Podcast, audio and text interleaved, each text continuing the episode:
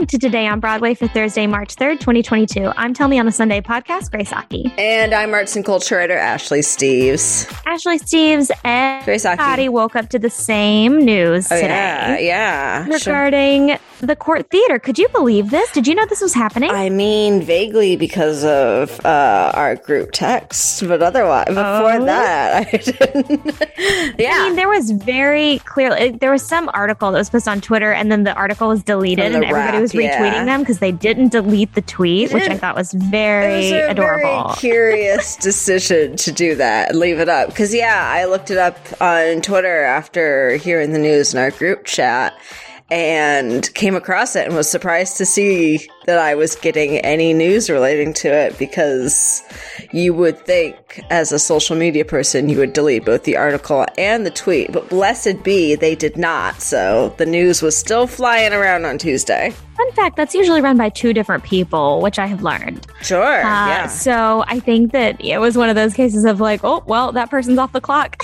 so, yep, yep, yep. Day shift, night shift. Whoops. exactly. But uh, for Broadway news, if you're curious what we're talking about, the Cort Theater will have a historic renaming welcoming the James Earl Jones Theater later this year. It will unveil the new name for after some long time, you know, coming renovations. The changes made by the Yeah. Shubert organization in recognition of Jones's long Broadway career. The renaming will establish the theater as the second in Broadway history to be named after a person of color. Uh, up a hundred percent. That means of uh, two Yeah. in in the two. History. at two. the first, of course, being August Wilson. Of course. Uh, a formal dedication ceremony is planned uh, for when the theater reopens later this year. But you know, this is like this is the home where he made his Broadway debut in Yeah. 1958, Yep. Sunrise at Campobello. This is huge, and I I love this homage to not only him, his work, but also. A, a community of uh, black theater creators that have not given their flowers. You know, they've not been given their due. And so um, this is just a step to me in, in the right direction. Absolutely. And that's essentially what I was going to say there. I saw a tweet on Wednesday after this news was officially announced, um, from King Kenny Leon, who basically said, you know, we have a lot of progress to make, but especially young black children are going to look up at the theater and see this is a giant um look what i can be and i always think that's so beautiful uh we have talked extensively in the past two years of all the work that Broadway needs to do in regard to racial equity. And there is so, so, so much work to do. And this obviously doesn't, it doesn't even make a dent, maybe doesn't make a dent at all, but it is certainly beautiful to see. As you mentioned, there's the construction going on as well. So we're going to come out of that, this long, long period of construction at this point, and it's going to have a new name for someone who's maybe the greatest actor, greatest living actor, certainly. Yeah, no, no question there. I was really excited by this. At first, Yeah. I was like, "huh," and then I went, "Oh my god, duh!" Yeah, it only make, completely makes sense. It's like if you're going to rename a theater to an actor, uh, you, you know, to uh, to honor an actor, I should say. What other actor would even begin to make sense? And James Earl Jones is such a titan in all industries, uh, you know, all subsets of acting, all industries too. He's an excellent mechanical engineer, as we know. You know, it's funny because, like, I think a lot of times because the Cort is on kind of like the uh you know more like closer to seventh and sixth Yeah, yeah, Ave side of of Broadway. And so a lot of times like we're putting like smaller plays in there. And I kind of like the idea that we're kind of rebranding the Cort in a sense. Yeah. like the James Earl Jones Theater might be a home to like developmental plays or like plays by That people of color, hopefully. You know, like it's always been funny to me that, you know, the August Wilson has not always, because I know that's not how this works, Sure. but, you know, has not gotten to house things all the time like a Passover. So Yeah. I'm, I'm curious to see how we're able to utilize this moment. And also it gets the shiny new theater essentially to come back to. It's not like you're slapping Yeah. the name. Not you know, not to discredit any of the theaters and most of the theaters need a lot of work right now from bathrooms to legroom and elevators and everything in between. the leg room. The leg you and please, I God. Right now. Uh, just truly, what are we doing, yeah, guys? We're suffering. We're suffering. Some of us have to extend the knee. oh my God, please, yes. Or, you know, get upstairs in general. Elevators would be nice. But all that to say, like, not to disparage any of the theaters or anything, but it's nice that we're renaming this in honor of somebody so profound and great um, in a theater that's getting all this work done and putting all this money into it and will be very welcoming to come back to. Every day I don't see the cat on a tin a cat on a hot tin roof that he did yeah. on Broadway is the day that I grow crow's feet on That's the sides fair. of my face. That's fair. Moisturize, so, baby. Oh my gosh. I really hyaluronic acid Ooh, hyaluronic acid. absolutely. Everyone, mix it with your moisturizer. What are we doing? Yes, Drink indeed. water. Retinol. Um, speaking of drinking water, uh, the new musical, The Bedwetter, um, running at Atlantic Theater Company. Am I great? mm, chef's kiss. Because uh, April 30th through June 19th will star, drum roll, please, and thank you. Recent star of Caroline, or Change and Our Elsa and Ghost and Hair and everything else, Caissie Levy Yeah. and Bebe Neuwirth, the queen herself. Oh, yes. They will star in the show. I know that this is a different that's a different cast than than what we thought was happening. Um, I know that Stephanie J. Block was was a part of this Right, production at one time. This is very curious, but I I do recognize and appreciate that Sarah Silverman is very dedicated to telling this story. Yeah. It's based on her memoir um, with uh, women that are of Jewish descent. So um, I know that you know in keeping that. Caissie is is such an incredible pick. Uh, joining the two of them are Zoe Glick in the role of Sarah, Ashley Blanchet, Rick Crom, Ellyn Marie Marsh, and more are yeah. set to star in this show. I'm really excited. You know that this musical is the last score developed by Adam Schlesinger, who passed Yeah. away from COVID 19. So I'm loving that. You know we're going to continue to honor his work. 'cause He's Yep. incredible yeah, amazing. but the cast is stacked. I I'm going to mention it later in the show uh, for my recommendation. But Rick Crom is is a is a dear, lovely. He was my first stand up coach. oh, Um, that's I- so I- sweet. Yeah, he I I, lo- I love him so much. Like he he probably has no idea how much I adore him. Um, but he really changed my life and, and how I tell stories and and tell jokes and and like I got my first gig at like the Comedy Cellar because of him. And he's just Mm. um, getting to see him on a Broadway stage again, hopefully, or at, at least in you know the musical theater sense at Atlantic Theater Company.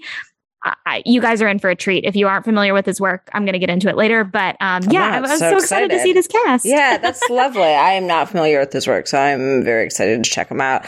Uh, and excited to check out this musical in general. We we got the announcement for it either during the early days of the shutdown or right before it. I think we had initially heard a little bit about it before the shutdown, but time is a mess now, and I can't remember anything. Time doesn't exist, Time Ashley. barely exists, and you know it's a construct anyway.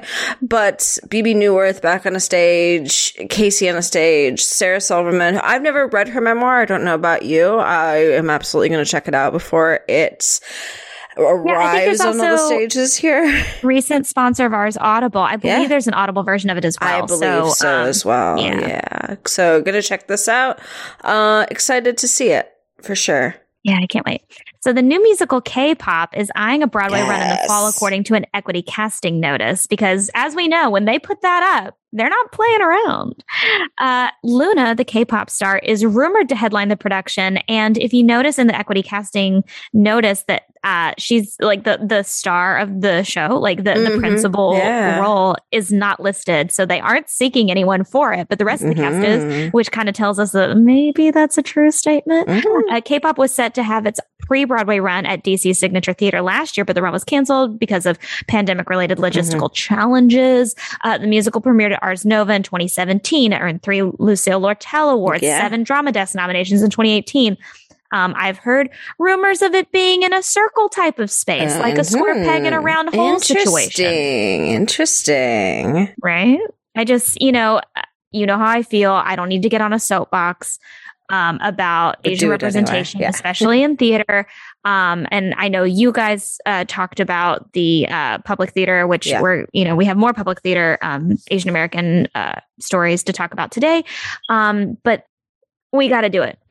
Like, uh, you know, I, I'm I'm so excited for this type of show to exist on Broadway, and I'm excited for it to be shared by people that live these experiences. So the idea that Yes. If if it's true that Luna is doing it, that's huge. Um, picking people that are, are true to heritage is also really important to me. Mm-hmm. Um, I notice a lot in casting sometimes like you know with like saigon or or other shows you know, people go or allegiance even like, you know, there's there have been times when we've had Asian American presence on Broadway, which is really exciting. And then you see mm-hmm. that the story is, is, about, you know, a Japanese, you know, heritage story yes. and then it's told um, by people not representing that culture, and and it just becomes this thing of like, well, all Asians get to play all Asians. I'm like, that's not true. Yeah, you know what I mean? Like, let let some people tell their stories, and um, not to say that their experience isn't valid. It's just more so that we don't get to have the right representation all the time. Totally, yeah. It becomes so, it unfortunately becomes very whitewashed because of that. It happens all the time. I look at casting notices for literally a living,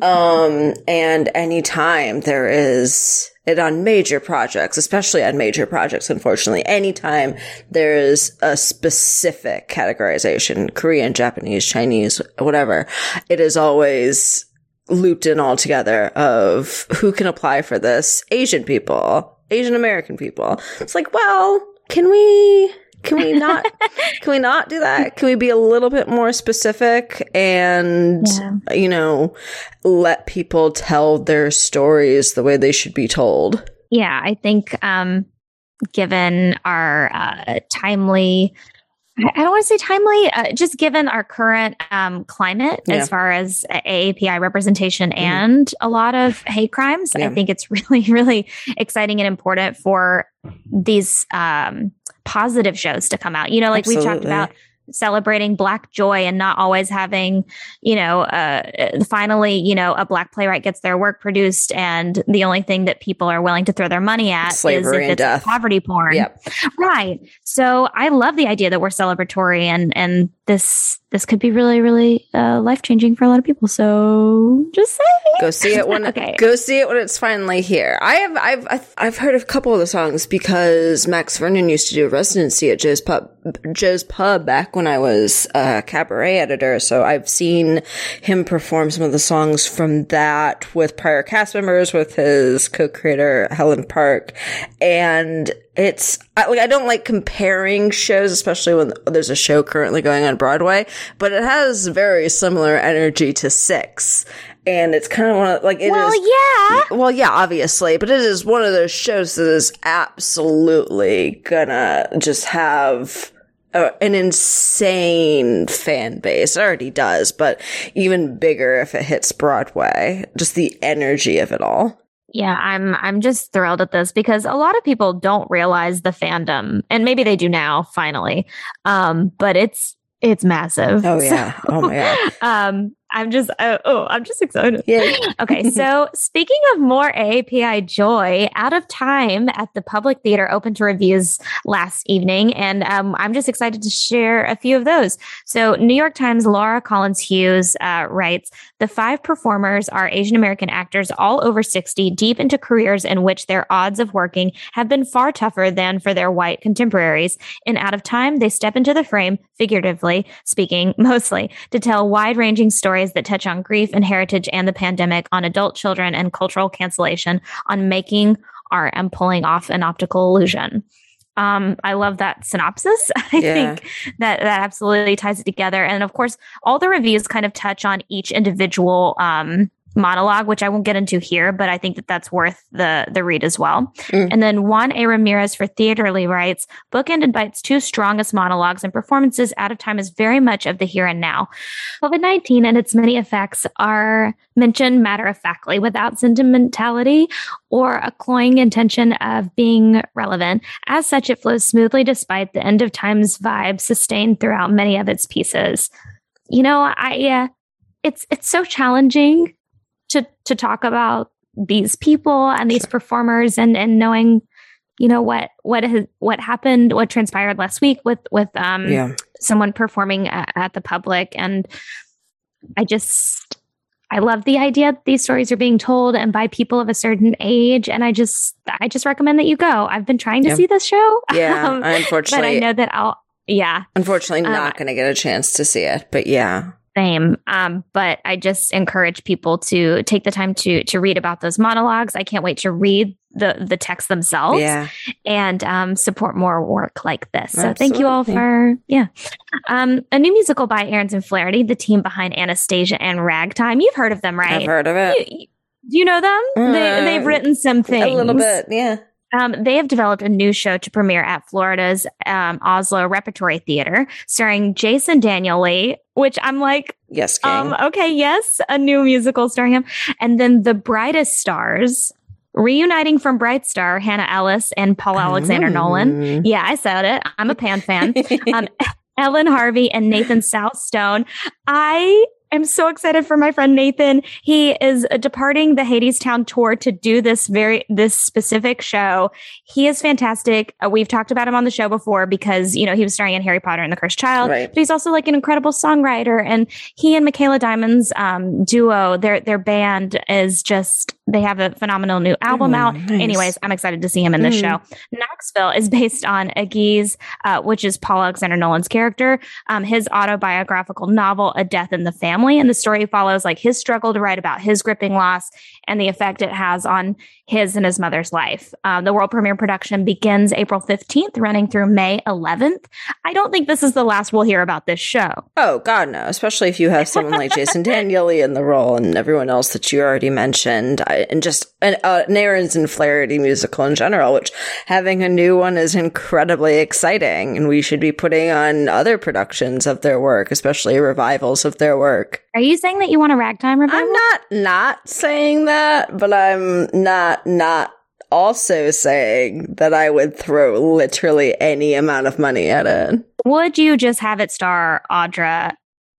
Yeah. Like again? I like, just, would you just do that? Just uh, it could be anything. Like, what are we talking about? Literally any production of anything ever made? Yeah, it should star Audra.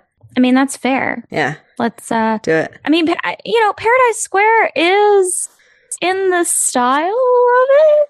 So maybe that's your version it's of it. certainly in in the style is sure. Yeah, in the style. the Okay, style. so over at 59 all of their problems could be solved by putting Audra in. Ain't that it? Um, so over at 59 East 59 Theater, Directors Company production of The Lucky Star has announced the full cast and creative team with their previews starting off Broadway on April 26th and then running through June 12th at Theater A. The drama features Skye Alyssa Friedman, Danny Gavigan, Nina Hellman, Eva Kaminsky, Alexa Shea Niziak, Ali Silver. It's nice to see her again Nice, yeah, and yeah. then Steven Skybell. Uh, Like literally, it just sounds like oh, and Stuart Zagnit. Yeah. Stewie Stewie Zag was an icon.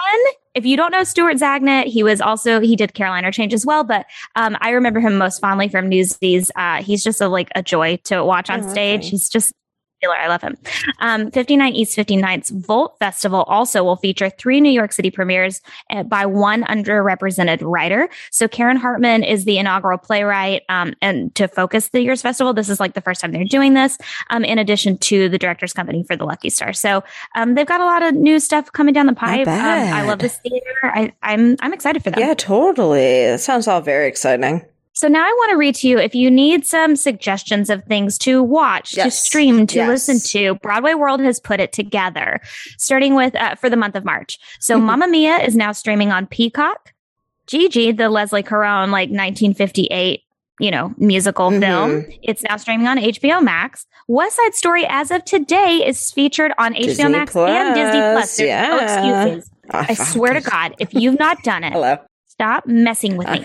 Um, Sorry. Joe versus I'll, wa- Carol. I'll watch it. I will watch it in the next couple of days. I promise. By the next time, I'm gonna hurt your by the feelings, time- Ashley. Always.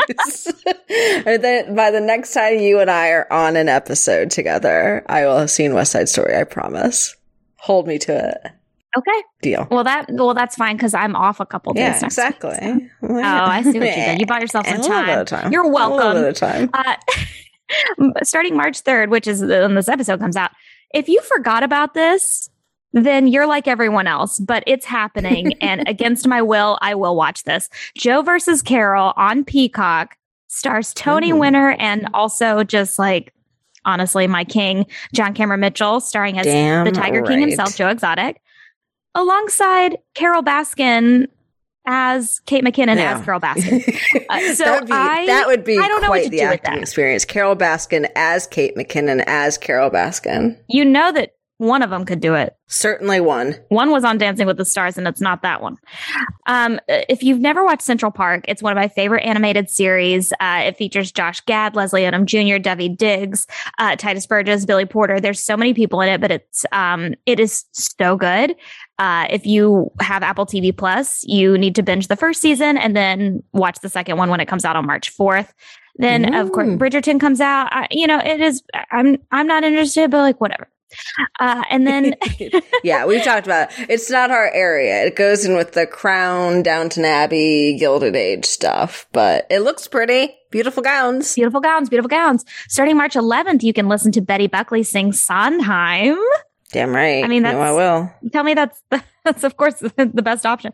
Uh, Mia Yeah. Pinero's album "Growing Up" starts March fifteenth streaming, and if you don't know, she is a singer, actor, performer, writer uh, from Broadway's West Side Story. This is her debut album. I've already given it a listen. It's really beautiful. I'm excited to talk with her uh, more about that and let you all know because she's just a star, and I'm I'm really excited to see her work out there. And then, of course, I have to shameless plug Assassins comes out March? 18th. You can pre order it now.